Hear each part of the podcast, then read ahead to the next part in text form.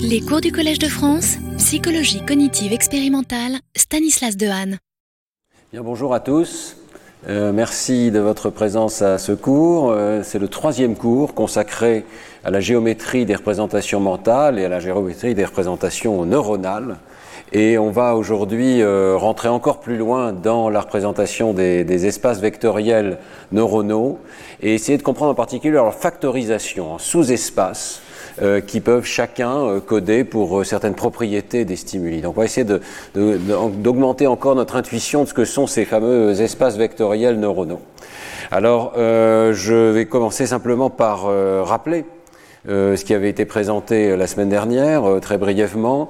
D'abord le concept de variété neuronale, c'est-à-dire l'idée que dans l'espace gigantesque rendu disponible par euh, un million de neurones, mettons, dans une aire, dans une petite aire cérébrale, euh, qui toutes se répondent au visage, et bien en fait, il y a une toute petite partie de cet espace qui est utilisée réellement euh, par les visages réels que nous pouvons rencontrer. C'est ce qu'on appelle la variété neuronale, neural manifold en anglais. Et donc, il y a beaucoup d'espace blanc dans cet espace, et il y a une petite partie qui est occupée par le code. Et puis, nous avions vu que dans le cas des visages, je m'excuse pour cette interruption permanente par Zoom qui est un peu ennuyeuse ici, j'arrive pas à le faire enlever, on va essayer de faire avec. Euh, dans le cas des visages, on avait vu qu'on peut justement considérer l'ensemble des visages que nous connaissons comme un espace un espace vectoriel dans lequel euh, tous les visages possibles occupent des positions différentes. Il faut essayer d'imaginer un espace à 50 dimensions. Dans le cas de, de, Doris Tsao, on avait vu que 50 dimensions suffisaient pour coder euh, les visages que nous connaissons. Et euh, donc chaque visage est un vecteur, un point dans cet espace vectoriel, et chaque neurone a un vecteur préféré chaque neurone préfère une certaine direction dans cet espace des visages. Donc c'est ce qu'on voit ici. Le neurone euh, peut être représenté, la décharge d'un neurone peut être représentée comme la combinaison linéaire d'une somme de traits avec des pondérations qui sont propres à chaque neurone et qui définissent cet axe dans un espace.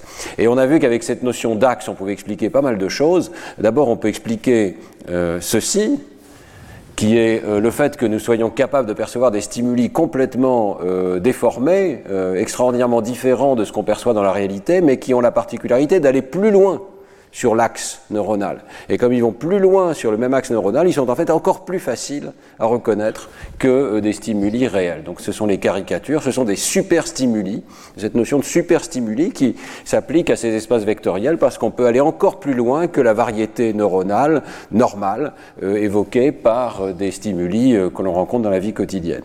Et puis surtout, et c'est plus important, on a vu que euh, cette théorie rendait extrêmement bien compte des réponses neuronales testées par Doris Tsao. On voit ici que lorsque les visages varient euh, suivant l'axe principal du neurone, ça fait beaucoup bouger les décharges neuronales. On voit ici les courbes en rouge, et en particulier à cette fonction qui n'est pas complètement linéaire, mais qui est ce qu'on appelle rectified linear, donc reliu euh, dans les réseaux de neurones, c'est-à-dire linéaire sur la partie droite de la courbe, mais plate sur la partie gauche de la courbe. Donc ce sont des neurones qui répondent à un axe principal de visage et qui ne répondent pas du tout aux variations sur l'axe perpendiculaire, qui sont ces visages qui sont des métamères pour le neurone, c'est-à-dire des visages équivalents qui vont conduire au même taux de décharge pour le neurone parce que leur variation se situe dans un plan perpendiculaire à l'axe principal du neurone. Donc on commence à voir qu'il y a ces concepts de perpendicularité, d'axes principaux qui sont essentiels pour comprendre comment ces neurones déchargent. Euh, dernier concept qu'on a vu la semaine dernière qui est important, euh, c'est la notion de réduction de dimension. Il semblerait bien donc que les neurones compriment l'information dans un petit espace, peut-être le plus petit possible, et ça correspond assez bien à ce qui est fait en intelligence artificielle sous le nom de auto-encodeur. L'idée qu'on euh, euh, obtient une représentation compacte de l'information à partir d'une entrée, si on la force à se retrouver dans un tout petit espace qui suffit à reconstruire l'entrée. Et il y a des manières d'entraîner ces auto-encodeurs, et notamment on avait vu le bêta variational auto-encoder, euh, qui euh, rendait extrêmement bien compte des réponses des neurones au visage et qui explique pourquoi euh, on peut envoyer des informations sélectivement dans telle ou telle unité du réseau, l'information sur l'âge, l'information sur la taille du visage, sur la forme du visage, parce que c'est ce que font ces auto-encodeurs. Ils arrivent à dissocier les différentes dimensions de variation des visages, en l'occurrence. Voilà, ce sont un petit peu les concepts de base, donc l'idée de compression de données pour arriver à un sous-espace plus petit. Alors aujourd'hui, on va essayer de, voir comment ces concepts s'appliquent, mais avant ça, je voudrais dire aussi, euh, je voudrais répondre à quelques questions. Vous savez qu'on a en général pas beaucoup de temps pour les questions à la fin de l'exposé, et euh, quelques personnes m'envoient des questions par mail. Ce n'est pas une mauvaise idée parce que ça me permet d'y réfléchir, euh, de trier peut-être certaines questions et puis d'essayer d'y répondre. Alors, il y a eu deux questions qui étaient posées qui m'ont paru intéressantes. La première, est-ce que c'est pas un peu surprenant que toutes ces études sur les visages qui sont menées chez le singe, parce qu'il faut pouvoir accéder euh, à des populations de neurones en, quantité importante, est-ce que c'est pas surprenant que ce soit mené sur des visages humains? Et non pas sur des visages de l'espèce euh, qui est étudiée ici, donc des visages de singes macaques. Alors c'est vrai que c'est un petit peu étonnant, mais il faut se rendre compte que euh, les singes en question euh, sont très expérimentés avec les visages humains. Ils sont entourés d'expérimentateurs humains, de personnes qui font attention à eux, et donc c'est pas tellement étonnant finalement qu'ils soient capables de représenter les visages. Et il y a peut-être une deuxième chose qui est importante, c'est qu'il y a effectivement une dimension partiellement innée et c'est pas complètement connu euh, la séparation entre ce qui est inné et ce qui est acquis dans le domaine des visages, et c'est une question euh, importante à se poser ici. Donc, il est probable que la représentation des visages soit raffinée par cette compression de données, cette analyse des composantes principales ou cette analyse en auto-encodeur qui est, qui est simulée par l'intelligence artificielle, mais il y a aussi pas mal de preuves que euh, le système est guidé dès le départ et peut-être avant même la naissance pour apprendre les visages. Il y a une distinction qui avait été faite euh, par John Morton, euh, un psychologue cognitif, il y a déjà beaucoup d'années, je crois plus de 30 ans, entre conspect et conlearn, la détection de, visage de notre espèce, de conspécifique, et puis l'apprentissage. Et, il avait montré que très tôt, les bébés euh, ont une capacité à s'orienter vers les visages. Si vous amenez un visage en périphérie, le bébé va tourner la tête pour aller voir le visage. Et il y a une sorte d'analyse minimale du visage qui est faite avec l'idée qu'en particulier il y a deux yeux et moins de densité d'information vers le bas de la forme. Donc deux points et une densité moindre d'information vers le bas, ça suffit à attirer l'attention des petits enfants en périphérie et donc à centrer le visage dans la fovea et sans doute à apprendre les caractéristiques de ce visage. Donc il y a une combinaison de euh, systèmes innés d'orientation et d'apprentissage qui contribuent à cette représentation des visages et qui peut expliquer qu'on apprend des visages d'autres espèces que la nôtre. Et en l'occurrence, le singe macaque peut apprendre les visages de l'espèce humaine qui ne sont pas trop loin euh, de l'espace euh, qu'il devrait apprendre dans le milieu naturel. Il y a même des données, euh, même si peut-être euh, ce serait bien que ce soit répliqué, mais il y a même des données qui suggèrent que in utero, euh, le bébé est déjà sensible à l'orientation de trois points qui font un petit peu comme un visage, deux yeux et une bouche, dans le bon sens par rapport à sa position in utero. donc ça veut dire que ces circuits seront vraiment extrêmement précoces dans le dernier trimestre de la grossesse. Il y a déjà une certaine capacité de, de répondre à ce type de stimuli. Euh, on sait aussi, euh, il commence à avoir un petit peu d'IRM proche de la naissance, euh, pas in utero quand même, et donc quelques mois après la naissance, si on fait une IRM du système visuel du jeune enfant, ça commence en particulier dans le laboratoire de Rebecca Sachs à MIT, ils ont montré qu'il y a une aire qui répond plus au visage qu'au lieu. Donc la distinction visage versus lieu serait déjà présente, et peut-être même visage versus objet, même si ce sont des données euh, plus récentes. Donc ça veut dire que le cortex visuel du jeune enfant s'organise très tôt, sans doute sur la base de connexions innées, et l'air des visages serait mieux connecté avec les circuits émotionnels et, sociaux, et en particulier l'amygdale, ce qui expliquerait qu'il y a un site spécifique dans le cortex qui est responsable de cette analyse des visages. Donc vous voyez que c'est pas c'est pas le tout appris, hein, c'est pas juste de l'apprentissage qui va organiser comme dans les réseaux de neurones en partant d'un système aléatoire. De ce point de vue-là, les réseaux de neurones artificiels ne sont pas des bons modèles de ce qui se passe dans le cerveau. Ce qui se passe dans le cerveau est beaucoup plus contraint par une connectivité qui est mise en place avant même la naissance et euh, qui fait que l'apprentissage va être restreint à certains circuits qui sont déjà euh, préorganisés. C'est un apprentissage beaucoup plus sélectif, euh, comme l'avait dit mon maître Jean-Pierre Changeux depuis vraiment des décennies. Hein. on va sélectionner parmi des circuits qui sont déjà dans une grande mesure organisés. Alors il y avait une deuxième question. Euh, est-ce que euh, les vecteurs des visages ne s'activent que lorsqu'on perçoit un visage, donc de façon bottom-up, euh, à partir d'un stimulus, stimulus-réponse, ou bien est-ce qu'ils peuvent aussi s'activer dans d'autres conditions, quand on pense à un visage, quand on imagine un visage? Alors c'est une jolie question. Hein. Euh, il y a eu des expériences là-dessus chez l'homme, évidemment. Euh, on peut imaginer un visage, on peut demander à une personne d'imaginer un visage. Et Nancy Kanwisher en particulier a montré très tôt que euh, ça suffit à activer des territoires spécifiques du cortex visuel, dont l'air des visages. Donc si vous imaginez un visage plutôt qu'un lieu, par exemple, on va voir très bien cette distinction. On est capable de, dire d'ailleurs mieux que le hasard, bien mieux que le hasard, si vous êtes en train d'imaginer un visage ou si vous êtes en train d'imaginer un lieu. Par contre, la question c'était chez le singe. Euh, c'est extrêmement difficile, vous l'imaginez, de demander à un animal d'imaginer un visage. Pas très bien comment on ferait ça.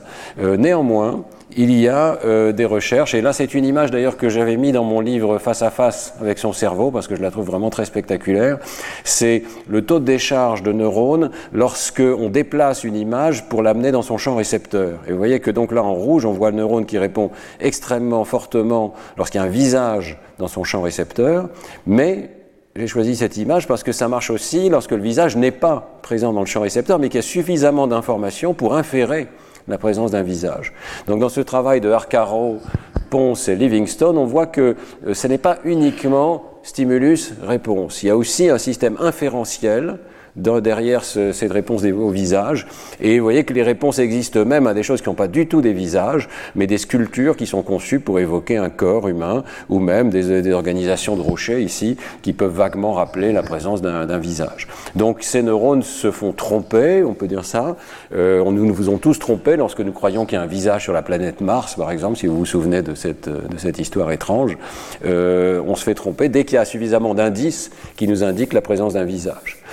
Pour ce qui est de l'imagination, euh, malheureusement, je ne crois pas que l'expérience existe euh, chez l'animal. Ce serait vraiment intéressant d'essayer de trouver des conditions où on peut faire imaginer à un animal un visage. Mais on peut dire quand même que ces réponses au visage euh, corrèlent avec la perception subjective et non pas avec la perception objective. Et il y a tout un ensemble de recherches que je n'aurai pas le temps d'évoquer aujourd'hui, mais qui portent sur la rivalité binoculaire. Si vous avez deux images en même temps, une image dans l'œil gauche, une image dans l'œil droit, euh, c'est une des expériences au passage qu'on a mis dans l'exposition Cerveau euh, à la Villette, si vous voulez y aller. Donc vous pouvez faire cette expérience avec des prismes. On vous présente une image dans, dans un œil et dans l'autre œil. Et subjectivement, vous n'en voyez qu'une seule. Et l'image que vous voyez change alternativement, euh, mais à un instant donné, vous n'en voyez qu'une seule. Donc vous allez voir le visage, et puis le visage va disparaître, être remplacé peut-être par l'image de la, de la maison qui est présentée dans l'autre œil. Eh bien, cette perception subjective se reflète directement dans euh, la réponse des neurones au visage. Les neurones euh, qui répondent au visage répondent beaucoup plus voire parfois sélectivement, au visage qui est vu subjectivement, même s'il y en a un dans l'œil et qu'il n'est pas vu, à ce moment-là, ces réponses vont disparaître. Donc elles sont un excellent corrélat de la conscience subjective de l'animal. Et encore plus lorsqu'on avance dans le système et qu'on avance dans le cortex frontal. Donc ce n'est pas uniquement un système stimulus-réponse, c'est un système qui répond effectivement, probablement dans toutes les conditions où nous faisons l'expérience euh, d'un visage. Mais ce serait évidemment très intéressant de pouvoir tester ces limites euh, si on arrivait à faire imaginer à un animal euh, un visage. Voilà, alors n'hésitez pas hein, à m'envoyer des questions par mail, c'est peut-être plus facile qu'à la fin du cours et j'essaierai d'y répondre. Aujourd'hui, euh, donc nous revenons à nos questions d'espace vectoriel et je voulais commencer par faire un petit glossaire euh, des concepts essentiels dont nous allons avoir besoin. Euh, peut-être une sorte de mini rappel mathématique pour certains d'entre vous, mais je vous assure, je vous rassure, ce sera, ce sera léger. Hein. Alors, quels sont les concepts clés? Eh bien, d'abord, la notion même d'espace vectoriel. Qu'est-ce que c'est? Un espace vectoriel, c'est un ensemble de vecteurs, peuvent être toutes sortes d'objets, hein, mais ces objets ont besoin d'être munis de deux opérations, l'addition de deux vecteurs qui en donne un troisième, et la multiplication par un scalaire, par un nombre, euh, qui euh, donne un vecteur euh, qui est transformé ici. Alors vous c'est illustré sur la droite dans le cas de vecteurs dans l'espace en deux dimensions. C'est plus facile de comprendre ce qui se passe sur une feuille de papier, hein, c'est la géométrie euh, traditionnelle. Et vous avez ici une illustration de la somme de deux vecteurs. Donc un vecteur, c'est comme une flèche qui pointe vers un certain point. Ce sont les coordonnées du vecteur ici, et vous pouvez ajouter v plus w pour obtenir leur somme, qui est le vecteur qui résulte de la, mise bout à bout, si on peut dire, de ces vecteurs, et qui est commutative. Voyez qu'on va arriver au, même vecteur à la fin, qu'on fasse v plus w ou w plus v. Alors il y a un certain nombre de règles euh, dont je ne rentre pas dans le détail, hein, euh, qui euh, sont nécessaires pour qu'un un système soit effectivement un espace vectoriel. Ici, on voit la multiplication par un scalaire, donc on a fait deux fois W, on a obtenu un vecteur deux fois plus long. Donc voilà ces objets. Alors comment ça va s'appliquer en neurosciences? On va en voir des exemples aujourd'hui. Hein. L'addition, c'est la superposition de deux assemblées neuronales. Et ça va vous dire qu'on va pouvoir compléter les informations fournies par une assemblée et par l'autre. Donc par exemple, la couleur va pouvoir être apportée par une assemblée neuronale et la forme par une autre assemblée neuronale. La semaine dernière, on avait vu que dans le cas de Doris Tao, il y avait 25 dimensions de forme et 25 dimensions de texture, de couleur, d'illumination des visages. Donc des sous-espaces différents. Et multiplier, c'est amplifier, comme la caricature tout à l'heure. Euh, si on peut multiplier, on peut aussi moyenner. Si on fait une somme et qu'on divise par le nombre d'éléments, ça veut dire qu'on va avoir la moyenne. Et la moyenne, c'est le prototype. Je vous avais montré au tout départ les vecteurs de Georgopoulos, où c'est la moyenne vectorielle qui compte. Alors un sous-espace vectoriel, qu'est-ce que c'est qu'un sous-espace vectoriel?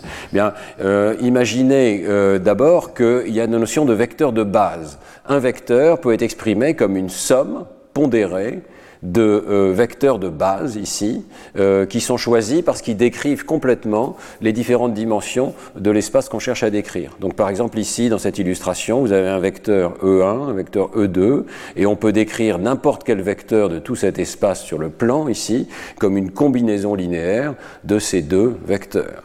Donc le vecteur V va être décrit comme une certaine proportion de E1 ici, et puis une certaine proportion de E2. Et en faisant la somme de ces deux-là, on arrive à reconstituer le vecteur V. Donc il y a une base. Alors il peut y avoir beaucoup de bases différentes. Hein. Par exemple, F1 et F2, ici, ça serait une autre base, et il faudrait prendre les coordonnées ici et ici. Euh, alors, un sous-espace va être donné si, au lieu de prendre toute la somme, on va prendre une partie seulement de cette somme. D'accord donc imaginez qu'au lieu d'avoir le plan tout entier ici, ben vous vous restreignez à tous euh, les vecteurs qui soient dans la direction de F2, par exemple, ici. Ça va faire un sous-espace vectoriel. Ça obéit à toutes nos définitions de départ, mais ça n'est plus l'espace tout entier, c'est juste la droite en question dans ce cas-là. Donc un sous-espace, ça peut être une fraction euh, des vecteurs de base qui définissent euh, un plan ou une droite, euh, un sous-ensemble de l'espace de départ. Alors, ça va être très intéressant pour nous parce que ça va permettre justement de coder un sous-ensemble de l'information neuronale. Le cerveau va faire appel à ces sous-espaces pour coder, par exemple, spécifiquement juste la couleur. Et la semaine prochaine, on va voir que prendre une décision, c'est quelque part se projeter sur un sous-espace. L'espace où je dois appuyer à gauche ou je dois appuyer à droite. Donc la communication entre air cérébral, on en parlera la semaine prochaine, passe par des sous-espaces. Il y a un sous-espace qui va être transmis d'une aire à une autre. Alors on arrive à la notion de dimension, qui je crois est facile à comprendre. Dans toutes les illustrations que je vous ai données au départ, on avait un espace de dimension 2 mais ça dépend du nombre de vecteurs de base, et on peut ici avoir 50 vecteurs de base, et vous aurez un espace à 50 dimensions. C'est pas très dur à comprendre, du coup, un espace à 50 dimensions, c'est juste un espace donné par 50 nombres. Pour décrire un espace à deux dimensions, vous avez besoin de deux nombres, les deux coordonnées du vecteur. Donc c'est pour ça qu'on dit qu'il est bidimensionnel. Un, plan, c'est un espace à deux dimensions depuis Descartes, parce qu'il faut deux coordonnées pour trouver un point sur ce plan. Eh bien, euh, un espace à 50 dimensions, c'est un espace où il faut 50 nombres, parce qu'il y a 50 vecteurs de base, et, c'est aussi simple que ça. D'accord Après, pour essayer de le voir en, géométriquement, c'est un peu plus dur, mais au moins dans la définition, c'est facile. Alors, si je me restreins ensuite à un sous-ensemble de ces n dimension, je peux avoir un sous-espace de dimension m. D'accord? Et euh, alors on va voir qu'il n'y a pas que des espaces vectoriels, il y a des variétés qui sont un peu plus compliquées. Euh, c'est le, à chaque fois, ce qui va compter, c'est le nombre de coordonnées qu'il faut pour définir un point sur cet espace. Alors, euh, donc n, ça peut être le nombre total de neurones d'une population, ça peut être des millions. Hein. et m, ça va être un nombre beaucoup plus petit qui est la taille de l'espace codant, 50 pour les visages peut-être. Il y a un dernier concept qui est extrêmement utile, c'est celui d'orthogonalité.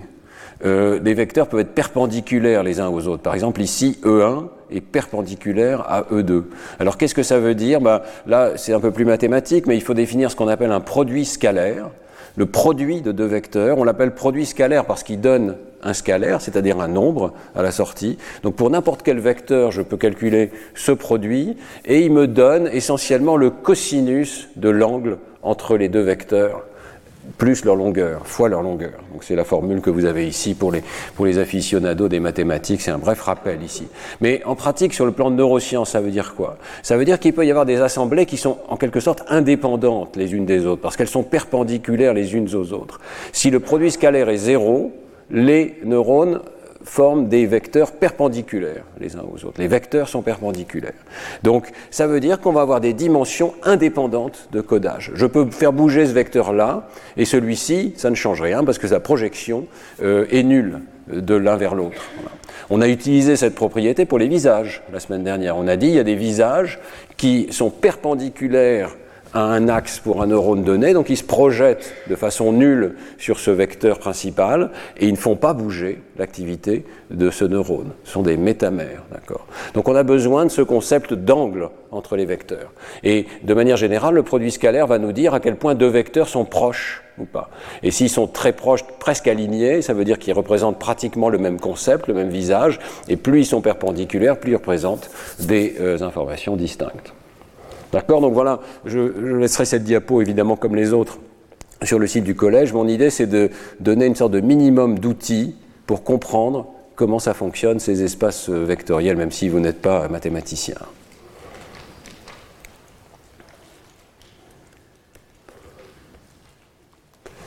Alors, ça nous amène immédiatement à une question très simple avec ces outils. Euh, quelle est la dimensionnalité des représentations neurales? Est-ce que je peux la mesurer? Euh, À quoi ça va ressembler? Et euh, il y a pas mal d'articles maintenant très récents hein, qui s'intéressent à ce problème. Étant donné un enregistrement de quelques centaines de neurones, est-ce que je peux dire quelle est la vraie dimension de cette variété? Combien de dimensions sont vraiment utilisées pour, pour le codage? Il faut comprendre que les réponses de neurones multiples ne sont en général pas indépendantes les unes des autres. Je vous avais déjà expliqué un petit peu ce concept la semaine dernière. Donc, imaginez qu'ici, il y a trois, neurones. Donc un espace à trois dimensions. Mais peut-être que les données, en réalité, se promènent uniquement dans une partie de cet espace. Imaginez que ce soit cette partie-là. Eh bien, euh, il y a plusieurs manières de voir les choses. Euh, l'espace de départ a trois dimensions. Mais les données occupent un plan. Si vous essayez de voir ce plan ici qui est un peu incliné, euh, donc on peut dire que la dimension globale, c'est deux. C'est un plan.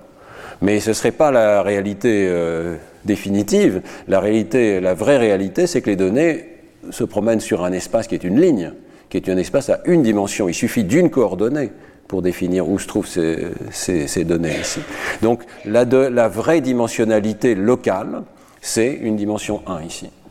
Vous essayez d'imaginer hein, ces variétés neuronales quelle proportion de l'espace elles utilisent, mais quelle forme aussi elles ont, quel plissement elles ont, qui en réalité peut être une dimension encore plus petite. Alors on va essayer de mesurer ces différentes dimensions et euh, les chercheurs dans cette salle savent qu'il y a différents outils, euh, de, au départ multidimensional scaling, ISOMAP, UMAP, TISNI. UMAP est très utilisé en particulier euh, en ce moment. C'est un outil extrêmement précieux pour prendre des grandes données, dimension 1000, et arriver à les comprimer euh, jusqu'à une dimension euh, très faible. Alors on va voir un exemple de l'utilisation de ces outils de réduction de dimension pour essayer de comprendre dans quel espace les données se promènent, dans le cas des cellules de grille. Euh, qui sont une des découvertes absolument fondamentales de ces dernières années. 2005, le papier des époux Moser avec Hafting et leurs collaborateurs sort dans Nature et très honnêtement, euh, beaucoup d'entre nous se rendent compte immédiatement qu'il y a un prix Nobel, et c'est le cas quelques années plus tard. Euh, c'est une découverte vraiment euh, phénoménale. Alors, quelle est, quelle est la découverte? La découverte, c'est qu'il existe dans le, cortex, dans le cortex entorhinal, donc pas loin de l'hippocampe, lié au système de navigation spatiale, il existe un type de cellule qui a des réponses très particulières, une sorte de géométrie euh, d'une beauté extraordinaire. vous avez ici une de ces cellules qui a été imprimée, c'est dans le laboratoire de euh, Moser et Maybrit Moser. Vous avez euh, donc ces cellules qui ici ont été imprimés dans un cristal pour qu'on puisse les voir, hein, qui c'est pas tellement leur forme qui compte ici en 3D, mais c'est leur réponse qui compte. À quoi ressemble leur réponse? Les époux Moser ont eu l'idée de faire naviguer des souris dans un espace beaucoup plus grand que ce qui avait été fait par le passé.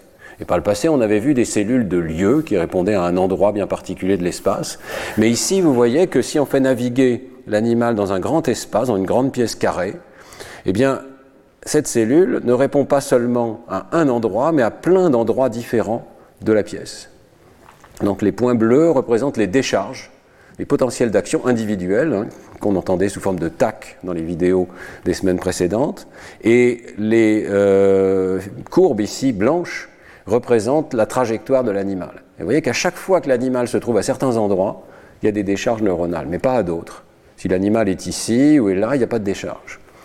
Et si on regarde attentivement à quoi ressemblent ces décharges neuronales, on voit une grille, pour ça qu'on a appelé ça des neurones de grille, une espèce de grille triangulaire, euh, hexagonale, avec des triangles équilatéraux ici. Et en fait, on découvre que le neurone ne décharge que lorsque l'animal occupe des positions qui correspondent au sommet d'un réseau de triangles équilatéraux. Pour dire qu'il y a vraiment un sens dans lequel le cerveau fait de la géométrie. Il y a de la géométrie s'applique pour comprendre les réponses neuronales. Donc ce sont des cellules de grille. Chaque neurone a un triangle préféré, si on peut dire, qui est dupliqué sur tout l'espace, qui pave l'espace, et chaque neurone préfère les sommets d'un réseau de triangles équilatéraux comme ça. Les, différents euh, triangles que préfère le neurone peuvent avoir des tailles différentes, je ne vais pas rentrer dans le détail, leur orientation est la même, euh, et euh, simplement la taille et la phase de ces réseaux de, de triangles équilatéraux peuvent changer. Alors c'est un espace neuronal, on comprend que ça sert de sorte de GPS du cerveau, hein, parce que lorsque l'animal se trouve ici, les neurones indiquent qu'il se trouve ici. Et si vous imaginez une collection de tels neurones, il va y avoir une sorte de vecteur à chaque endroit qui indique précisément par des coordonnées euh, neuronales où l'animal se trouve. C'est une sorte de GPS. Euh, c'est un GPS un peu inhabituel parce que les coordonnées sont triangulaires au lieu de des coordonnées rectangulaires. Et ce qui est intéressant, c'est qu'on peut l'analyser sous l'angle des variétés euh, neuronales. Et il y a un article très récent, 2022, euh, très intéressant, toujours dans Nature, hein, ce sont des chercheurs qui publient dans Nature pratiquement tous les ans, euh, qui montre que cette variété neuronale derrière les grid cells, les cellules de grille, est un tore. Donc on peut la, la, voir comme un objet à deux dimensions. Alors essayons de comprendre ça. D'abord, l'idée, c'est que les chercheurs vont essayer de comprendre donc, la géométrie de cet attracteur neuronal. Et ils ont l'idée euh, que parmi donc, ces milliers de neurones qu'ils enregistrent, il y a en faire une structure de corrélation qui cache une organisation euh, indépendante des entrées sensorielles, selon leur hypothèse, qui serait formée par euh, l'organisation même du circuit qui converge vers un attracteur dynamique, un attracteur dans lequel il peut y avoir plusieurs états, hein, donc pas un seul point, mais plusieurs états, mais qui serait formé par la connectivité euh, du système lui-même. Alors pour tester cette hypothèse, euh, il y a aussi une avancée technologique, et ce laboratoire a fait plusieurs avancées technologiques majeures, hein. mais ici, euh, ils utilisent le système de neuropixels que je vous avais montré au tout départ, et ils arrivent à enregistrer 2460 cellules, dont 483 sont des cellules de grille, et 149 euh, appartiennent au même module, parce qu'il y a des modules avec des tailles différentes de triangles, mais là je ne vais pas rentrer dans le détail. Donc voilà, 149, je crois, ici, euh, cellules de grille, dont vous voyez les caractéristiques en termes de, réponse. Alors, on peut se contenter d'analyser chaque cellule une par une, c'est ce qu'ils avaient fait dans les papiers précédents, mais on peut aussi essayer de comprendre la géométrie de tout le système. Et là, euh, pour euh, comprimer ces données, pour faire ce qu'on appelle une réduction de dimension, il euh, commence par prendre les données de départ, il commence par appliquer une analyse en composantes principales à six dimensions, juste pour enlever du bruit dans les données. Donc ils ne gardent que les variations principales de ces réponses. Et ensuite, ils appliquent cette procédure UMAP, Uniform Manifold Approximation and Projection. Je ne vais pas vraiment pouvoir rentrer dans le détail là, mais c'est quelque chose d'extrêmement utile pour tous ceux d'entre vous qui avaient des données de haute dimension. Et le résultat, c'est, euh, et il l'impose, c'est de regarder les choses en trois dimensions. Mais il montre qu'en trois dimensions, euh, les choses sont extrêmement claires. En trois dimensions, voilà à quoi ressemblent ces données. Ce sont les vraies données. Hein. Il n'y a même pas besoin de euh, faire des choses très compliquées. On voit avec ses yeux que ça correspond à un tore. Les données se promènent sur un tore dans cet espace réduit à trois dimensions. Et les trajectoires de l'animal correspondent à se promener sur ce tore. Et chaque coordonnée sur ce tore correspond à un point de l'espace modulo cette variation dans les triangles, cette répétition des triangles. Donc euh, c'est une géométrie tout à fait particulière à deux dimensions dans un espace à trois dimensions. Euh, qu'est-ce que ça veut dire ce tore Ça veut dire simplement que euh, chaque cellule de grille correspond à une décharge dans un endroit particulier de ce tore. Ici, donc, vous avez trois cellules de grille différentes dont on voit les caractéristiques en dessous, hein, dans la pièce, ici, et puis leur autocorrélation. Euh, mais c'est plus simple de regarder directement comment elle décharge dans la pièce carrée ici. Donc vous voyez que chaque cellule a son réseau de triangles euh, favori. Hein. Eh bien, euh, ça correspond à un certain secteur de ce tore. Donc cette cellule ici répond avec les décharges qui sont en noir ici, répond à cette partie particulière du tore. Cette cellule répond à cette partie du tore, etc. Et lorsque l'animal se promène, l'activité va se déplacer sur ce tore et toujours indiquer où se trouve l'animal. Alors pourquoi c'est un tort? Parce que le système se répète. Donc si je me déplace dans une certaine direction, je vais retomber sur d'autres sommets du réseau de triangles, et donc je vais tourner en quelque sorte sur ce tort. Euh, un tort, c'est une bouée, vous l'avez là, mais c'est aussi peut-être plus facile de comprendre ce que c'est qu'un tort si on pense à une feuille de papier en deux dimensions, donc ça, c'est un plan euclidien, on pourrait le prolonger à l'infini, mais supposez qu'on ne le prolonge pas à l'infini, mais qu'on connecte la partie droite du papier avec la partie gauche. D'accord Donc si vous sortez à droite, vous rentrez à gauche. Ça arrive dans les jeux vidéo. D'accord Et si vous sortez en haut, vous rentrez en bas.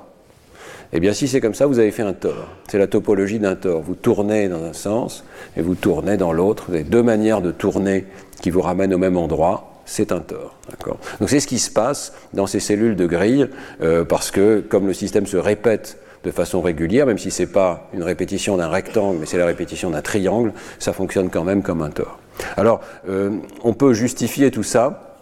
Et là, je voudrais mentionner un outil euh, qui m'a paru nouveau et intéressant, c'est l'outil de la co-homologie persistante. C'est effrayant comme titre, hein.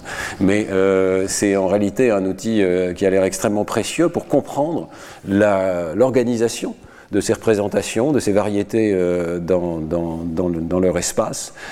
et donc très rapidement, pour ceux que ça intéresse, comment ça marche? D'abord, on enregistre des euh, centaines de neurones, hein. on prend les cellules de grille, on les assemble et on réduit leur dimension, comme je l'ai montré par exemple à trois dimensions, et puis c'est ici la partie intéressante. On va essayer de quantifier la présence de trous dans cet espace. Alors imaginez, ce qu'on va faire, c'est qu'on va prendre chaque point de données, et puis on va mettre autour un petit, une petite sphère et on va faire grossir cette sphère. Et ça va être un des paramètres de l'analyse. Alors vous imaginez que si toutes les sphères sont très grandes, bah, il n'y a plus qu'un seul blob, toutes les données sont euh, un seul élément. Mais si je réduis la taille de ces sphères, il va se passer des choses intéressantes. Si elles sont toutes petites, ce sont n points indépendants les, uns des autres. Mais entre les deux, si par exemple les données forment un cercle, comme c'est le cas ici, bah, il va y avoir tout un moment où pour toutes sortes de tailles de ces sphères, elles vont former un anneau. La topologie du graphe qui résulte de cette notion de proximité par des sphères, eh bien, euh, va former des anneaux. Et si c'est un tore, il va y avoir deux anneaux. Un premier anneau dans un sens et un deuxième anneau dans l'autre sens. Et puis, si euh, on regarde dans d'autres dimensions, il va aussi y avoir un trou à l'intérieur du tore, un espace à l'intérieur du tore. Alors, sans rentrer dans le détail, c'est exactement ce que fait cette analyse. Elle fait varier un paramètre de euh, diamètre selon lequel on considère que deux points sont euh, connectés ou pas. Elle regarde comment les propriétés changent à mesure que ces diamètres changent, et elle regarde en particulier s'il y a des cycles qui survivent Euh, donc on regarde leur date de naissance, si je puis dire, leur distance de naissance et leur distance de disparition. Et euh, s'il y en a qui survivent pendant longtemps à de grandes variations, eh bien à ce moment-là, on considère qu'il y a euh, une dimension particulière ici dans laquelle il y a un trou.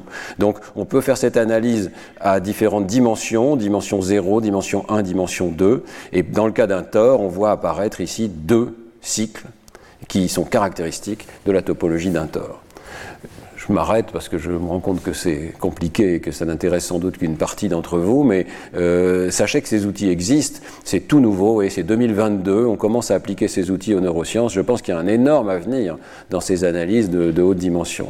Alors ici, c'est la figure, euh, je reviens à l'article des Moser, donc la figure de l'activité des Moser, on voit clairement qu'en dimension 1, il y a deux pic dans l'analyse ici, qui indique la présence d'un tort. Il y a aussi un pic dans la présence d'un vide à l'intérieur de la, variété, et euh, ça confirme que c'est bien un tort. Mais on a la chance de pouvoir le voir aussi à l'œil nu ici.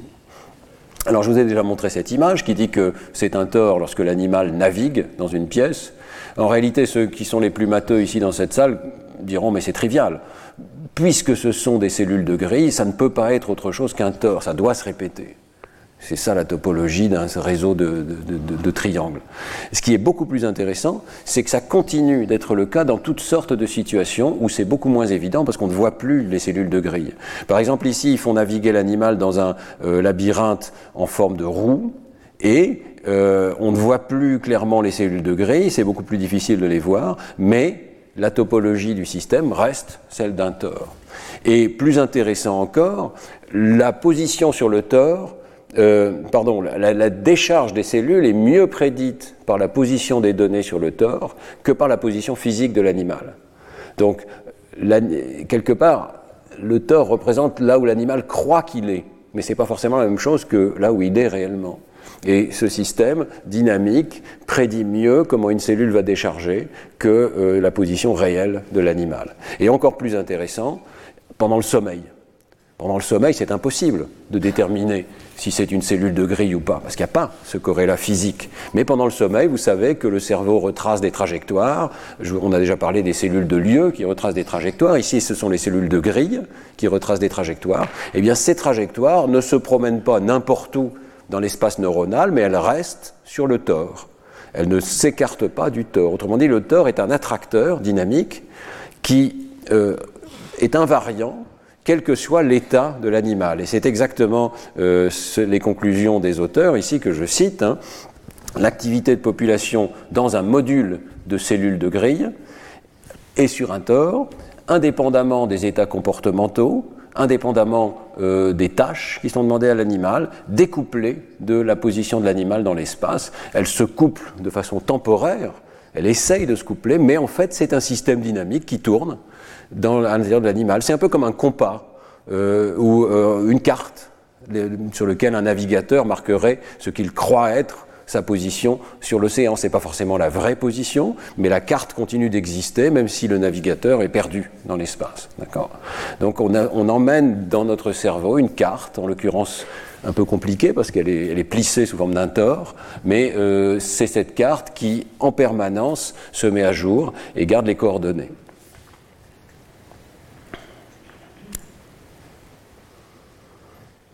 Alors, indépendamment de la carte du tort, il y a aussi d'autres types de neurones qui nous aident à euh, nous repérer dans l'espace.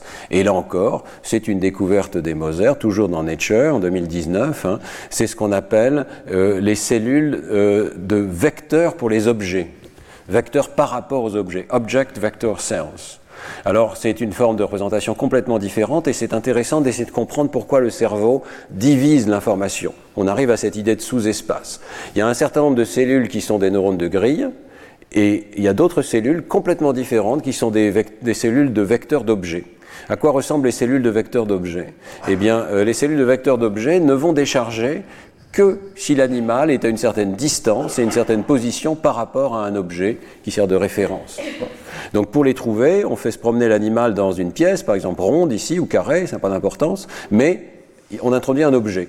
S'il n'y a pas d'objet, la cellule ne décharge pas, très peu. D'accord?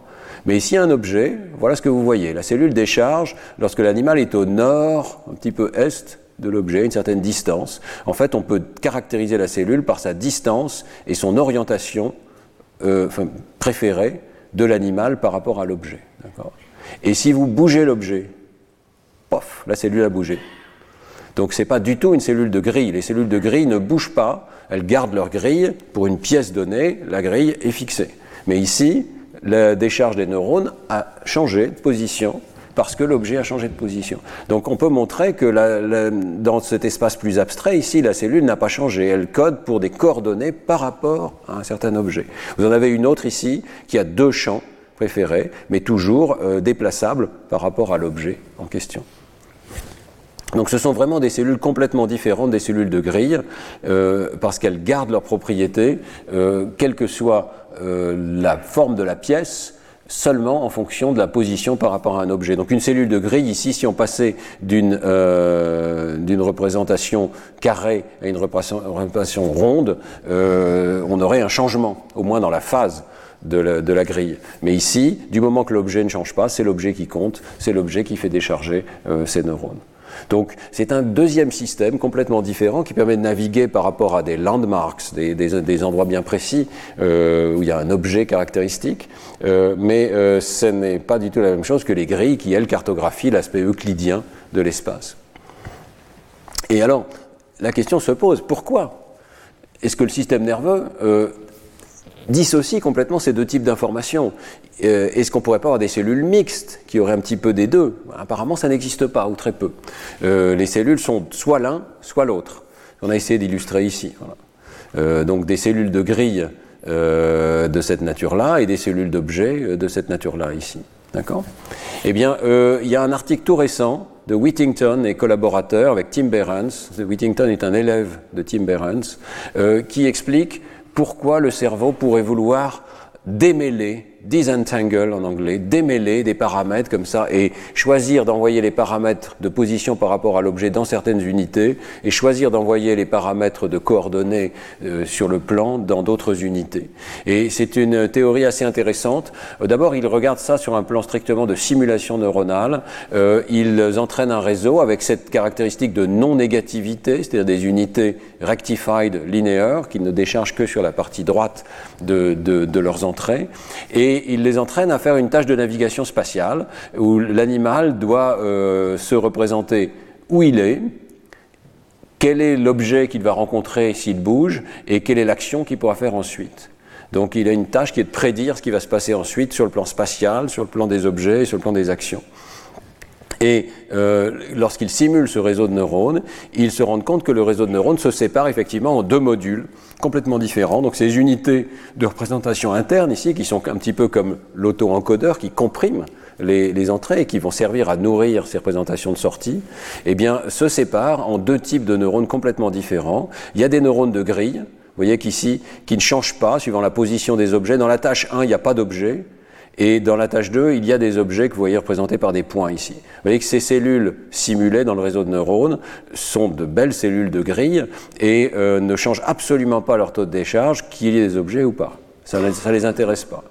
Et puis vous avez d'autres neurones simulés dans le réseau ici qui changent complètement du tout au tout leur taux de décharge, ne déchargent absolument pas quand il n'y a pas d'objet, se mettent à décharger quand il y a un objet proche de cet objet et indique la position de l'animal par rapport à cet objet. Donc la cellule 3 et la cellule 4 représentent des positions différentes de l'animal par rapport aux objets.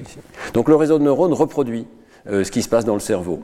Ce réseau de neurones distingue ces deux dimensions. La position spatiale et la position par rapport aux objets. Et alors il montre que toutes les caractéristiques euh, du réseau sont importantes. Il faut que ce soit des unités qui rectifient l'information, qui sont non négatives. Donc c'est le cas des, neurones. Hein. Les neurones ont un taux de décharge forcément positif, ne peuvent pas coder les choses en négatif. Et puis euh, il faut qu'il y ait des objets qui soient euh, mobiles dans l'espace. Donc ce qui est clé pour que le réseau sépare les informations, c'est qu'il y a une notion d'espace et puis il y a des objets qui peuvent bouger. Si les objets sont toujours au même endroit, le réseau apprend quelque chose d'ad hoc ici. Euh, alors qu'est-ce qui se passe? Il nous propose une intuition euh, de ce qui se passe et également euh, des théorèmes mathématiques pour montrer ce qui se passe. Hein. Donc je ne veux pas rentrer dans tout le détail de cet article, mais il prouve mathématiquement qu'avec des contraintes biologiques très simples, la non-négativité et la minimisation de l'énergie, aussi bien dans l'activité des neurones que dans les poids des neurones, donc minimiser les poids synaptiques et minimiser le taux de décharge des neurones, ça conduit automatiquement à dissocier les paramètres pertinents des entrées et à les envoyer vers des populations de neurones les plus séparables possibles. Donc le, système nerveux, dans ces conditions, va essayer de séparer, un petit peu comme le bêta variational auto-encoder, essaie de séparer les dimensions euh, des entrées. Alors il nous propose une animation euh, que je trouve extrêmement utile pour visualiser les choses, même si ce n'est pas la démonstration mathématique elle-même, mais c'est l'intuition de la preuve mathématique. Alors allons, euh, essayons de, comprendre ça. Imaginez que vous avez un espace à apprendre qui est représenté par le carré gris ici, et cet espace a deux dimensions de variation. Par exemple, la position par rapport aux objets et la position dans l'espace. Mais ici, c'est juste deux coordonnées, d'accord? Alors, euh, si c'était juste ça qu'il fallait apprendre. Les axes neuronaux pourraient être orientés euh, relativement au, hasard. Ça serait toujours une base pour représenter n'importe quelle position de ce carré. Et c'est peut-être ce qui se passe avec les visages. N'importe quelle base fonctionne. Chaque neurone choisit un axe un petit peu au hasard. Et les axes n'ont pas besoin d'être orientés par rapport aux axes dominants de variation des données qui sont représentés par le carré gris ici. Mais maintenant, supposez que euh, les neurones sont forcés d'être non négatifs. Donc on ne peut plus utiliser toute la partie négative de l'axe 1 ici et toute la partie négative de l'axe 2. Donc forcément, on oblige les données à aller se promener sur ce carré maintenant qui a été déplacé, hein, euh, parce qu'on ne peut utiliser que des coordonnées positives de l'espace. Donc ça, c'est la première contrainte de non-négativité. Le carré pourrait encore être orienté, euh, mal orienté, si je puis dire, par rapport aux axes neuronaux. Mais maintenant, il y a une deuxième contrainte qui est de minimiser l'énergie, l'activité. Et là, vous voyez que là, vous atteignez des extrêmes qui sont euh, pas souhaitables parce que ça fait, ça fait une dépense énergétique plus importante pour ce neurone 2 ici. Donc la bonne solution va être d'aligner les axes du carré de données avec les axes euh, des neurones eux-mêmes. Et euh, donc, c'est ça qu'ils arrivent à prouver mathématiquement, c'est qu'avec ces contraintes, eh bien, automatiquement, le réseau va chercher à aligner les axes neuronaux avec les axes euh, dominants, si on peut dire, de variation euh, dans les données, les axes indépendants de variation dans les données. Et c'est ça qu'on appelle disentangling. Vous voyez, les neurones vont trouver les axes qui séparent le mieux les données en composantes orthogonales les unes aux autres. Voilà. Alors il montre en particulier que ça marche dans les euh, auto-encodeurs et il l'applique à toutes sortes d'autres données et ça, ça, nous ramène à notre sujet qui est la reconnaissance visuelle des images ou la reconnaissance visuelle des, visages par exemple. Ici vous avez un, jeu de données qui est classique en intelligence artificielle euh, qui s'appelle Shape 3D où euh, vous devez apprendre à caractériser et à comprimer les données de toutes ces images que vous voyez en ce moment. Voyez Donc c'est un espace en 3D dans lequel on peut se promener, une sorte d'arène dans lequel il peut y avoir des objets et l'arène peut changer de couleur, euh, le ciel peut changer de couleur, les objets peuvent changer de, couleur, de forme, de taille. Et l'idée c'est d'essayer de trouver la compression de toutes ces données sur des images, donc vous imaginez, je sais pas, 128 par 128, donc c'est un énorme espace de variation au niveau des pixels. Comment est-ce qu'on peut le comprimer pour trouver les dimensions les plus importantes? Eh bien, lorsqu'ils appliquent euh, leur système, leurs idées à cet espace, on arrive à euh, des neurones qui distinguent chacune des dimensions de l'image. Et c'est vraiment un résultat non trivial sur le plan d'intelligence artificielle aussi. Hein. Euh, donc vous avez ici n différents neurones, 10 neurones différents, et pour chaque neurone, on a représenté qu'est-ce qui change dans l'image si je change l'activité de ce neurone. Comme c'est un auto-encodeur, je peux changer l'activité des neurones centraux et voir comment ça change l'image de sortie. Eh bien, chacun de ces neurones a détecté un espace de variation intéressant dans les données. Par exemple, ce neurone ici a détecté la variation de la couleur du plancher. Et c'est ça qu'il code. Vous voyez que lorsqu'on change son activité, rien d'autre ne change. Celui-ci a détecté la couleur du mur. Celui-ci a détecté la forme des objets. Est-ce que c'est plutôt un, carré, un cube, ou bien est-ce que c'est plutôt une sphère? Etc. etc. Donc voilà, on dispose maintenant de bons modèles d'intelligence artificielle qui sont capables d'extraire les dimensions de variation euh, des images et qui ressemblent à ce que font les neurones dans la mesure où ils séparent les dimensions et ils arrivent à identifier des, dimensions de variation perpendiculaires les, unes aux autres. Alors on arrive à l'idée d'arithmétique vectorielle neuronale. Je vous dis qu'on pouvait additionner des vecteurs. Bah, une fois qu'on a démêlé ces vecteurs, c'est assez facile de les additionner. Et on peut dire que deviendrait cette scène si tu changes juste l'activité de ce neurone-là, euh, ajoute l'activité du neurone 3, euh, enlève l'activité du neurone 4 et qu'est-ce qui va changer dans l'image? Alors c'est exactement ce qui est fait dans toute une série de publications. J'en ai mis une ici euh, qui est dans Science, euh, qui est vraiment un système d'intelligence artificielle assez malin et qui a exactement cette propriété-là. Donc on peut le regarder ensemble. C'est un, un, problème qui est assez intéressant. Le réseau de neurones va recevoir des vues de cet espace dans lequel il y a donc cette arène et il y a des objets. Mais il va recevoir juste par exemple trois vues donc imaginez, vous, vous, ouvrez les yeux, vous voyez ceci, ceci et ceci, et vous devez immédiatement essayer de deviner à quoi ressemblerait la scène sous un autre point de vue. Et là, c'est à quoi ressemblerait la scène sous un autre point de vue, et voilà ce que le réseau de neurones a reconstitué. C'est un problème vraiment non trivial. Il va imaginer, euh, sur la base uniquement de trois ou quelques vues, euh, quelle va être la scène et comment elle serait vue sous un autre angle. Par exemple, ici, vous avez un triangle creux, et le réseau de neurones euh, doit comprendre euh, ce qu'il voit et il arrive à détecter euh, la présence d'un trou à l'intérieur de ce triangle. Alors, ce réseau de neurones, c'est compliqué, je ne vais pas rentrer dans le détail, mais il a cette propriété d'additivité des vecteurs. Donc, vous pouvez prendre alors comment ça marche? Voilà, vous pouvez prendre la scène et il y a quelque part une assemblée de neurones centrale qui comprime cette scène. Vous pouvez prendre cette assemblée qui code pour une sphère bleue.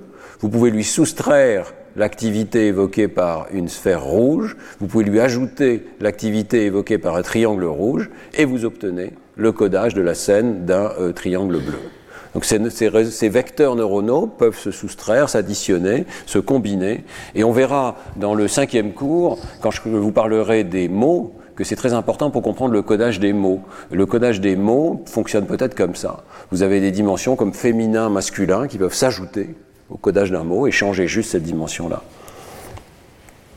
Donc, on est toujours dans un système artificiel. Ici, à ma connaissance, il n'y a pas dans le réseau de neurones réel de démonstration de cette additivité, mais il est très probable qu'elle existe, c'est-à-dire qu'on puisse effectivement combiner des vecteurs neuronaux pour les additionner et les soustraire et obtenir des représentations euh, plus complexes.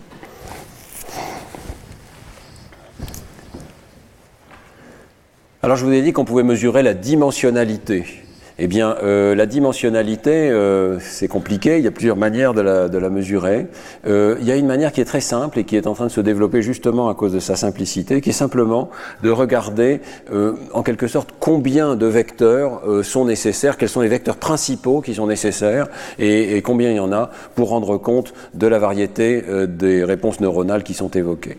Donc je voulais en parler parce que c'est important et c'est plus facile à utiliser que ces outils de cohomologie, etc., dont on parlait tout à l'heure c'est un outil extrêmement simple euh, dont vous voyez ici l'équation qui consiste à dire je vais regarder parmi toutes les variations qui sont évoquées par exemple par des images ici, qui conduit à cet espace vectoriel de grande dimension. Je vais regarder quelles sont les variations principales. Euh, je vais donc euh, faire une analyse en composantes principales, si vous voulez, euh, une décomposition en valeurs propres et en vecteurs propres, et je vais regarder comment varient ces valeurs propres, qui sont ici les lambda qui sont triées par ordre, et je vais appliquer cette formule qui va me dire comment décroissent ces valeurs propres, c'est-à-dire quelles sont les dimensions qui sont vraiment pondérées fortement et quelles sont celles qui sont pondérées moins fortement. Alors cette formule a, l'intérêt d'être très rapidement applicable à beaucoup de données, hein. et l'intuition derrière cette formule, c'est, pas complètement évident. Ici, il y a la somme des valeurs propres, le tout au carré, divisé par la somme des valeurs propres au carré. D'accord? Donc pourquoi cette formule? Ben, Si vous réfléchissez un petit peu, s'il y en avait m parmi les n ici qui sont grandes, alors la somme du haut, ce serait ml le tout au carré, hein, il y aurait m fois la valeur L, et puis le reste serait 0 ou serait négligeable, donc ml au carré, et la somme d'en bas serait m fois L au carré. Et avec cette formule, si on arrive simplement à dire donc qu'il y aurait m valeurs qui sont grandes et toutes les autres sont très petites.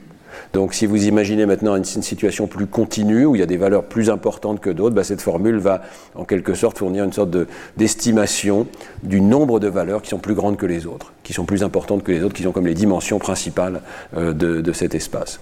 Alors toujours est-il qu'on peut appliquer cette analyse au réseau de neurones artificiels et réels, et c'est ce qui est fait dans cet article de Elmosino et Bonheur en 2022 ils prennent toutes sortes de réseaux de neurones qui sont entraînés à reconnaître des images et euh, ils mesurent leurs activités et ils vont faire deux choses intéressantes. D'abord, ils vont calculer cette dimensionnalité dont je viens de parler pour différents réseaux de neurones. Donc chaque point ici est un réseau de neurones différent avec des architectures, des nombres de couches, etc. différents. Et puis, ils vont comparer ça au cerveau. Et je vous avais parlé la semaine dernière du brain score. On peut, on peut calculer un score d'adéquation du réseau de neurones avec la réalité en regardant à quel point les activations dans le réseau de neurones, euh, dans un modèle linéaire, prédisent à quoi ressemblent les décharges des neurones du cortex inférotemporal, par exemple. Et alors, ce qui est trouvé ici, euh, euh, c'est ce qui est dans le diagramme ici en bas. Plus la dimensionnalité du réseau de neurones est grande, plus le taux d'encodage des données neuronales est, correct. Voilà. Euh, cross-validé, hein. donc ça veut dire avec des, données nouvelles.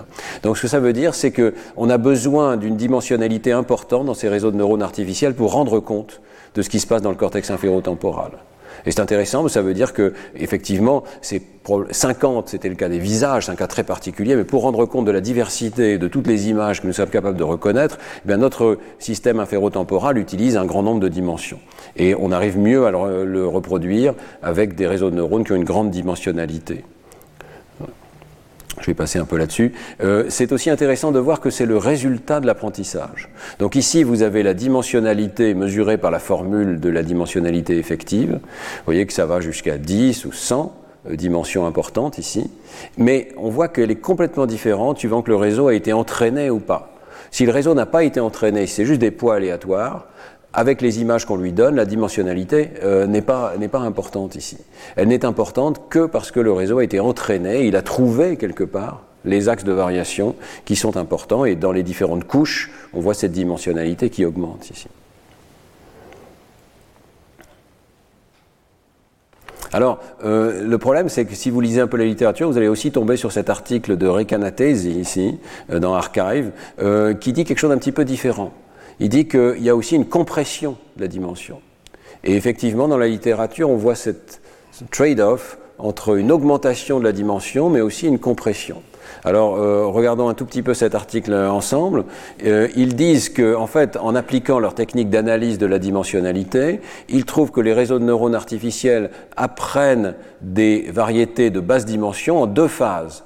D'abord, une expansion de la dimensionnalité, et ensuite, donc dans les, premières couches du réseau, et ensuite une compression de la dimensionnalité dans les couches de plus haut niveau. Ça a l'air d'être exactement euh, contradictoire avec ce qu'on vient de voir. Mais en fait, ça n'est contradictoire que parce qu'ils ne mesurent pas exactement la même chose.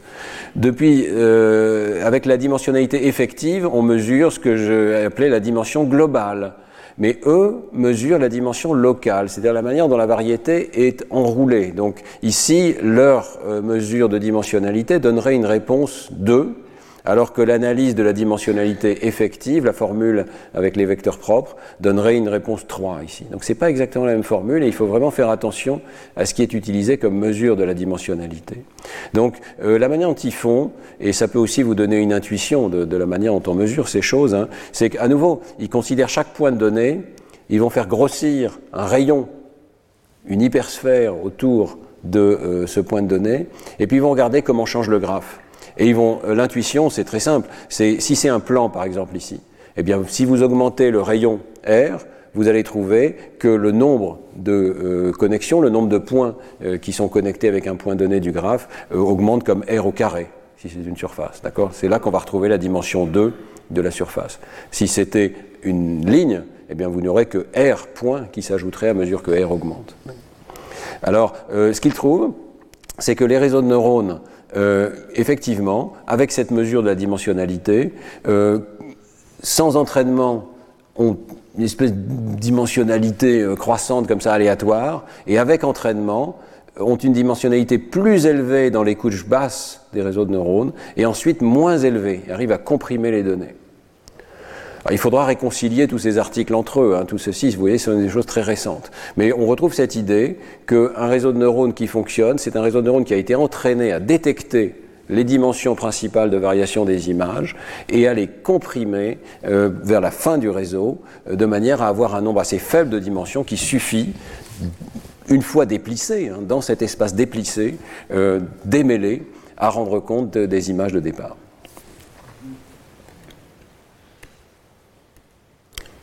J'ai peur de vous épuiser.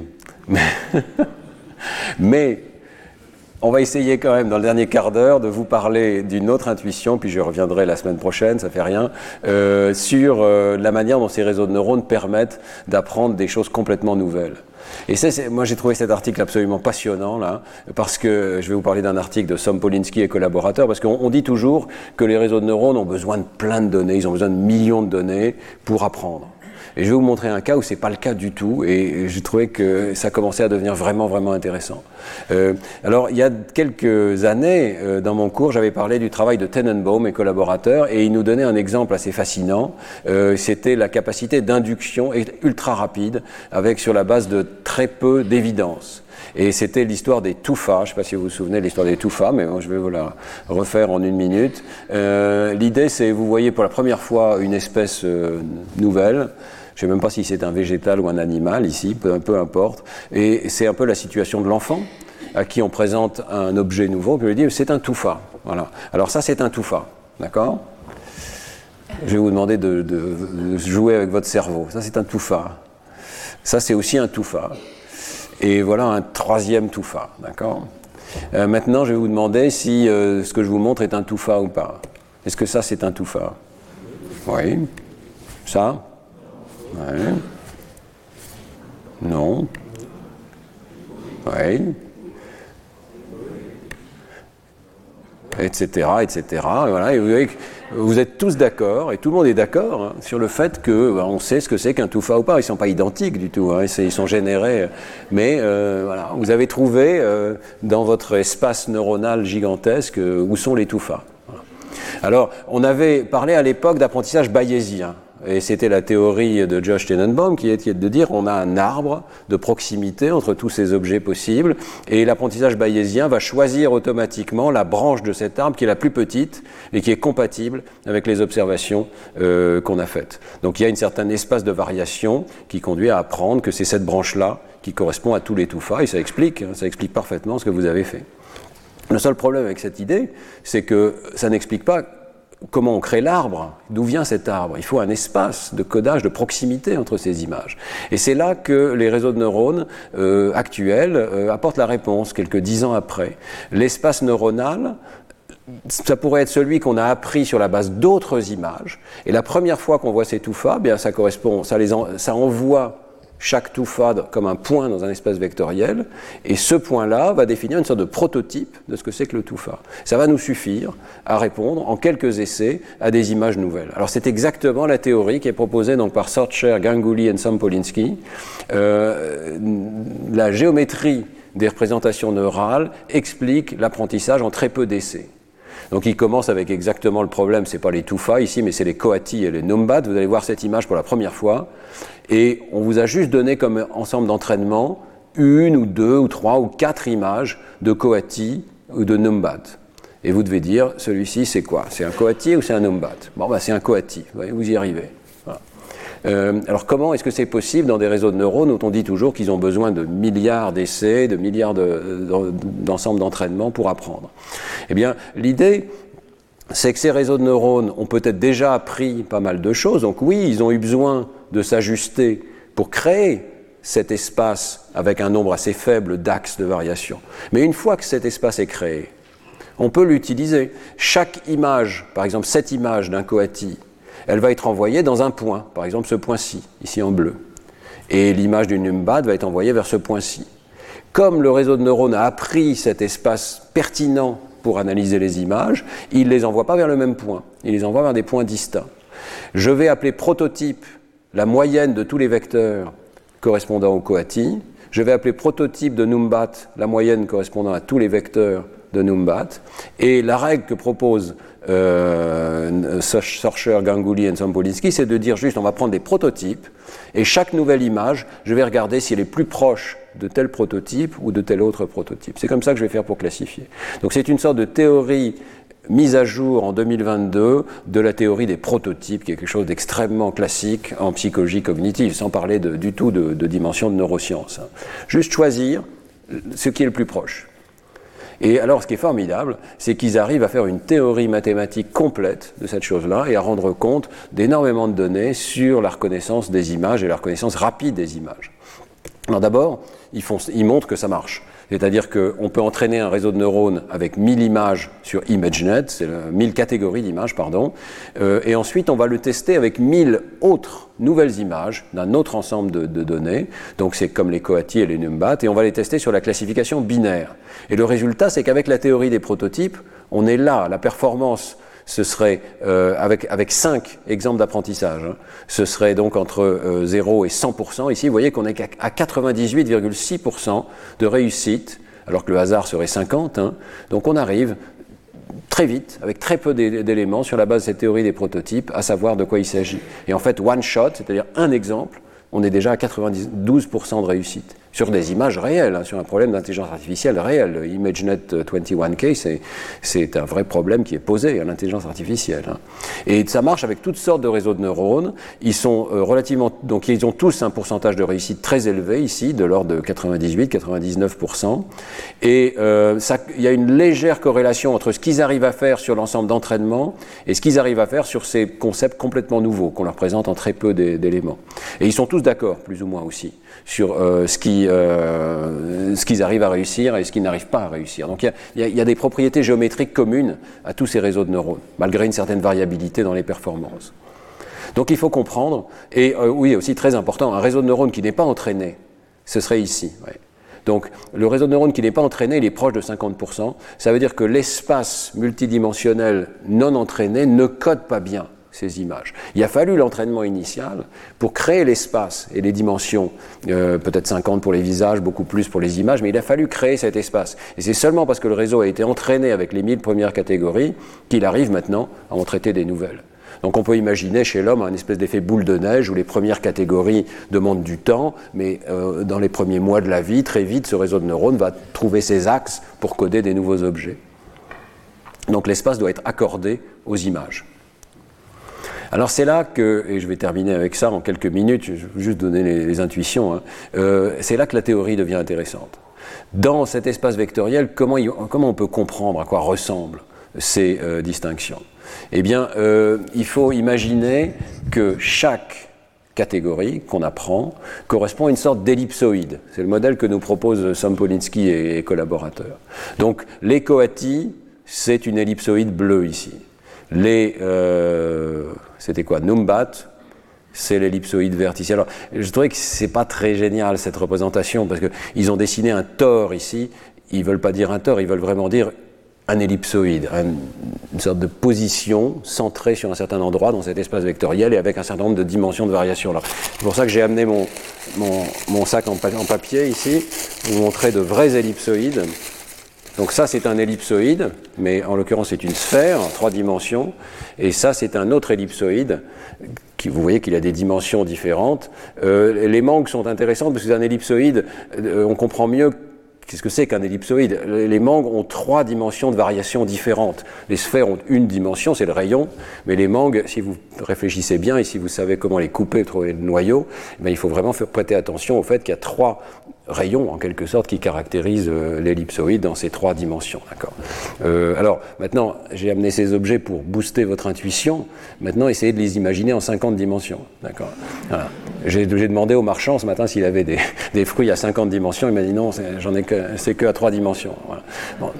Mais le Numbat, c'est un ellipsoïde dans votre tête, dans un espace neuronal à je ne sais pas combien de centaines de dimensions, mais le Numbat n'utilise qu'un sous-ensemble de ces dimensions. Donc le Numbat, c'est un sous-espace vectoriel, c'est une, ellipsoïde à l'intérieur de cet espace vectoriel gigantesque. C'est ça qu'ils essayent de nous dire ici. Euh, le Numbat, c'est il y a peut-être trois ou quatre ou dix dimensions qui sont utilisées pour faire varier le les différentes images de Numbat, et c'est un ellipsoïde, et on va pouvoir le distinguer de l'ellipsoïde qui correspond euh, au coati, d'accord? Alors je crois que là, je vais manquer de temps ce matin pour vous rentrer dans le détail, mais on reviendra un petit peu là-dessus la semaine prochaine. Mais la théorie permet d'expliquer complètement qu'est-ce qui va compter pour distinguer deux ellipsoïdes J'ai choisi exprès deux fruits de taille très différente parce que c'est très possible que le numbat ce soit une variété compacte avec peu de dimensions de variation, alors que euh, le coati, ça varie énormément. Il y a énormément de sortes de coati. Peut-être pas un très bon exemple, mais on verra de, meilleurs exemples. Donc, il faut imaginer que ces variétés peuvent être à des positions différentes dans l'espace vectoriel, mais elles ont aussi des caractéristiques de variation très différentes les unes des autres. Elles peuvent être orientées différemment les unes par rapport aux autres, etc. Essayons de, construire une intuition de ça. Le papier de Sompolinski est vraiment très bon pour ça, je, vous le recommande. Hein. C'est vraiment euh, à la fois mathématique et visuel. Alors, faisons un tout petit peu de, passage à travers ces, idées, puis on y reviendra la semaine prochaine. Euh, la première idée, c'est qu'il y a une notion de séparation des prototypes. À quel point les barycentres des ellipsoïdes sont distants les unes des autres. Si, c'est comme ça, on comprend bien que ça va être difficile de séparer les deux types d'images. Mais si c'est comme ça, ça va être beaucoup plus facile de les séparer. Donc c'est ce qu'on appelle le signal. Deuxièmement, il y a une notion de biais. S'il y a une variété qui est beaucoup plus grande que l'autre, alors ça va être plus dur de les différencier. On va même avoir fait des erreurs systématiques. Imaginez que vous ayez reçu un exemple de cette variété ici et un exemple de cette variété ici. La théorie des prototypes dit que vous allez tracer une droite, plutôt un hyperplan, et que tout ce qui est par là, vous allez l'appeler euh, Numbat, et tout ce qui est par là, vous, allez l'appeler Coati, d'accord? Mais vous allez vous tromper. Toute cette partie-là de la variété bleue, vous allez l'étiqueter de façon incorrecte, parce qu'elle est trop grande par rapport au plan qui a été dessiné ici. Si vous avez plus d'exemples, vous allez faire mieux, vous allez réussir à placer le plan au milieu. Mais avec quelques exemples, il y a de bonnes risques, il y a de bonnes chances de, se tromper. Et eh bien, donc la théorie va prédire exactement quelle est la probabilité que vous vous trompiez en fonction de ce biais, euh, le fait qu'une des variétés soit plus grande que l'autre. Troisième élément qui va compter, c'est la dimension. Et là, euh, on y reviendra, il y a quelque chose de pas du tout intuitif, plus la dimension est grande, plus c'est facile. D'habitude, plus la dimension est grande, plus c'est dur. Il y a ce qu'on appelle la malédiction de la dimension. Mais là, dans ce problème particulier, plus la dimension est grande, plus c'est facile. Euh, il faudra que vous y réfléchissiez, mais c'est lié au fait que plus la dimension est grande, plus les sphères sont proches de l'origine, en fait. je, jette juste ça comme une idée, mais vous allez voir, les sphères en haute dimension, c'est des trucs très étranges. Ce sont plutôt des choses épineuses que des choses rondes comme ceci. Donc une sphère à trois dimensions, ça va, on comprend ce que c'est. Une sphère à 50 dimensions, c'est un drôle d'objet qui est proche de son centre et a du mal à s'écarter de son centre. Et donc, ça explique que plus on a de dimensions de codage, plus c'est facile en fait pour le réseau de neurones de séparer deux, euh, deux ensembles. Et finalement, il y a une dernière chose qui est importante, c'est à quel point est-ce que les axes de variation sont euh, euh, l'axe qui sépare les barycentres ici est bien perpendiculaire aux axes de variation des variétés elles-mêmes. Si ce n'est pas le cas, comme on le voit ici, le barycentre va créer cette ligne et euh, on va classifier un certain nombre d'objets du mauvais côté parce que cette ligne de séparation ici n'est pas bien alignée avec le plan optimal qui séparerait deux variétés. Pardonnez-moi pour ces euh, complications, hein, mais tout ceci conduit euh, les auteurs à une équation un petit peu compliquée, mais qui intègre tous ces paramètres de variation et qui nous dit exactement comment on devrait prédire que la discrimination des images va varier. Et je vous montrerai ça la semaine prochaine, mais on arrive à expliquer quelles images sont faciles à distinguer et quelles images sont difficiles à distinguer. Il y a une seule courbe de variation en fonction de ce rapport signal à bruit. Donc cette, cette équation résumée de tous ces paramètres énormes de variation hein, de ces, images euh, et on arrive à rendre compte de la manière dont on, euh, nous et un réseau de neurones distinguons par exemple une mouette rieuse d'une euh, pizza pepperoni. Donc on arrive à rendre compte de l'ensemble de la courbe. Je vais m'arrêter là, je pense, j'avais beaucoup, beaucoup d'autres choses. Ah oui, là, j'ai carrément tout arrêté, pardonnez-moi. Juste une seconde pour vous donner quelques éléments de conclusion, puis on y reviendra calmement. Donc quelques éléments de conclusion. D'abord, euh, considérer les réponses neurales comme une variété, et pas donc neurone par neurone, mais dans cette, forme globale dans un espace, conduit à des, questions intéressantes. Quelle est la dimensionnalité de l'objet auquel j'ai affaire? Quelle est la topologie? On a vu par exemple que c'était un tort dans le cas des cellules de grille et que ça conduit à des découvertes intéressantes. Ça reste un tort, même si on n'a pas l'animal qui se navigue. Si l'animal est juste endormi, on peut encore dire des choses sur la topologie de ce qu'il a dans la tête. Euh, comment est-ce que ces dimensions sont décorrélées les unes des autres, démêlées? Voilà. On comprime les données en les démêlant. Et puis, dans le cas des visages et des objets dans le cortex inférotemporal, l'idée qu'une représentation de basse dimension émerge avec l'apprentissage, elle est trop grande et inadaptée dans le cas d'un réseau qui n'a pas encore appris, mais avec l'apprentissage, les axes s'alignent comme il faut vers les dimensions principales de variation et ça crée cet espace qui nous permet ensuite d'apprendre des catégories complètement nouvelles. Alors la semaine prochaine, euh, bah, je reviendrai un petit peu là-dessus, je vous parlerai des décisions conscientes et non conscientes, parce qu'on arrive à comprendre ce que c'est qu'une décision consciente et non consciente sur cette base-là, et puis euh, la dynamique de ces déplacements dans les espaces, et surtout très important, une théorie nouvelle de la communication du nerf cérébral à l'autre. Parce que selon cette vision vectorielle, communiquer, c'est projeter les, les, données dans un sous-espace vectoriel qui transmet à une autre aire cérébrale. Donc on verra qu'il y a une nouvelle théorie de la communication, qu'est-ce que ça veut dire de communiquer d'une aire cérébrale à l'autre, et une nouvelle manière de comprendre comment une aire A peut parler à B sans parler à C, par exemple. Euh, une sorte de transmission sélective des informations qui est rendue possible par ces sous-espaces vectoriels. J'espère avoir fait exploser votre cerveau dans toutes ces dimensions, et je vous remercie de votre attention.